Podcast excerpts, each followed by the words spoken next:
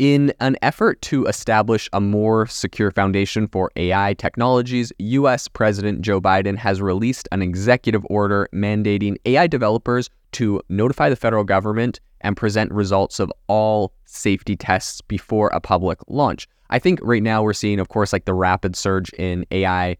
ChatGPT has obviously propelled this a lot, but it has prompted international discussion about the need for checks and balances in algorithm driven systems. I think in a previous meeting in May, a bunch of G7 leaders kind of pinpointed their primary areas of concern. Um, and I think today the G7 nations have come to a consensus on some core guiding principles and introduced a quote unquote voluntary code of conduct aimed at AI developers. So while they have done this, um, I think the global community is also kind of turning its focus on AI governance. Uh, the United Nations unveiled a new kind of board last week to go into this matter. Uh, the UK is gearing up for a worldwide summit on AI government, uh, AI, AI governance, and I think this is happening at Bletchley Park. Um, where they have Kamala Harris is scheduled to address the attendees there. The U.S. has received some criticism uh, in this regard. Kamala Harris was named as kind of the head of AI for the United States. Of course, she has no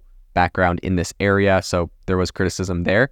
Um, but the Biden Harris administration has also prioritized AI safety, um, collecting uh, essentially they, like they got voluntary commitments from a bunch of major AI players: OpenAI, Google, Microsoft, Meta, Amazon. Um, and I think this is kind of uh, this that effort there that they put forth was kind of seen as kind of like the precursor to the current executive order they've just launched. So like you have to give them some credit that they are definitely thinking about this. They're definitely talking about this. They're pushing forward the conversation in this space. They do have, uh, of course, um, criticism of credibility in this space. Obviously, Kamala Harris isn't leading. Um, I would hope the all of the legislation around this. I'm sure they have experts in there, but you know, it just wasn't great optics to kind of name her instead of someone that's more uh, that has a lot more experience in this area. But that aside, give them credit for you know pushing the, the conversation forward in this direction. The executive order um, says essentially that quote most powerful AI systems, so that's who they're addressing, um, developers must disclose their safety test results to the US government. When they say most powerful AI systems, what they're really talking about is Google, Microsoft, Meta, Amazon. Um, interesting. It's it's hard to determine exactly like what classifies, right? A new startup comes out with something more powerful than OpenAI, for example's ChatGPT. Um, would they get lumped in with that? How would we know they're the most powerful AI system? There's a lot of small startups. I think they're trying not to step on their toes and stifle those startups. Um, if it gets to a point where that happens, then it would appear that you know OpenAI would have received uh, some regulatory a regulatory moat because they can kind of shut down smaller startups that might be able to threaten them. There's all of those concerns. The executive order essentially aims to quote unquote protect Americans from the potential risks of AI systems. Um, and I think by linking the AI safety guidelines to the Defense Production Act of 1950, essentially they're trying to address any foundation model that could jeopardize national security, economic stability, or public health. Again, really hard to say exactly what those, like what that would look like, what those are. Um, so that is definitely something that is going to get litigated and, and discussed in the future.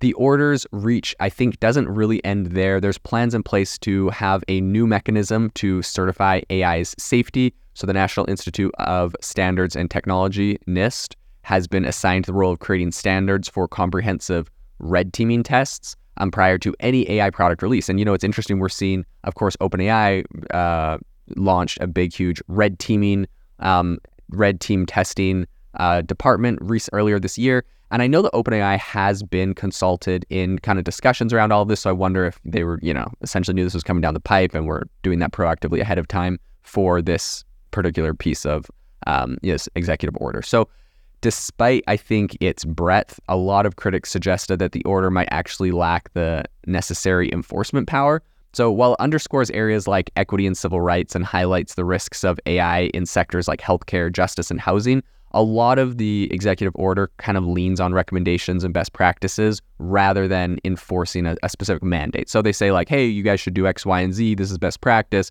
but they're not exactly giving straight out rules. Um, so it has gotten some criticism for that. I think the the big issue of data privacy is acknowledged, um, especially as AI facilitates, you know, large scale extraction of personal data. Um, the executive order calls on Congress to enact, quote, bipartisan data privacy legislation, essentially to safeguard American citizens' information, right? That makes sense. Europe is on the verge of enacting a comprehensive AI regulation. Um, and I think that is really kind of signaling a global move to manage the potential upheaval that AI possibly could bring. You know, that's what they're saying. Um, and this is, you know, like in my opinion, the the impact of AI really is kind of reminiscent of the Industrial Revolution. There are some major shifts and changes that we're going to go through in the next five years. I think whether President Biden's executive order is going to effectively regulate AI giants like OpenAI, Google, Microsoft, and Meta is still um, to be told. But I mean, I do think it's promising that they're looking at this. Um, they are, you know, taking steps in this direction. Of course, there's concerns about like over regulating too soon, stifling innovation. But you know, I've heard a lot of uh, arguments for regulation as well, where people are saying, you know, when there is regulation, people know what they can and can't do, and putting down those clear lines sometimes helps spur innovation because people will invest in areas where they're like, oh, look, there's regulation saying you can do this. I'll put money in, and it, you know, spurs innovation. So there's arguments on both sides of that. Um, but I think it's going to be interesting to see how this plays out and what impact this has in the future.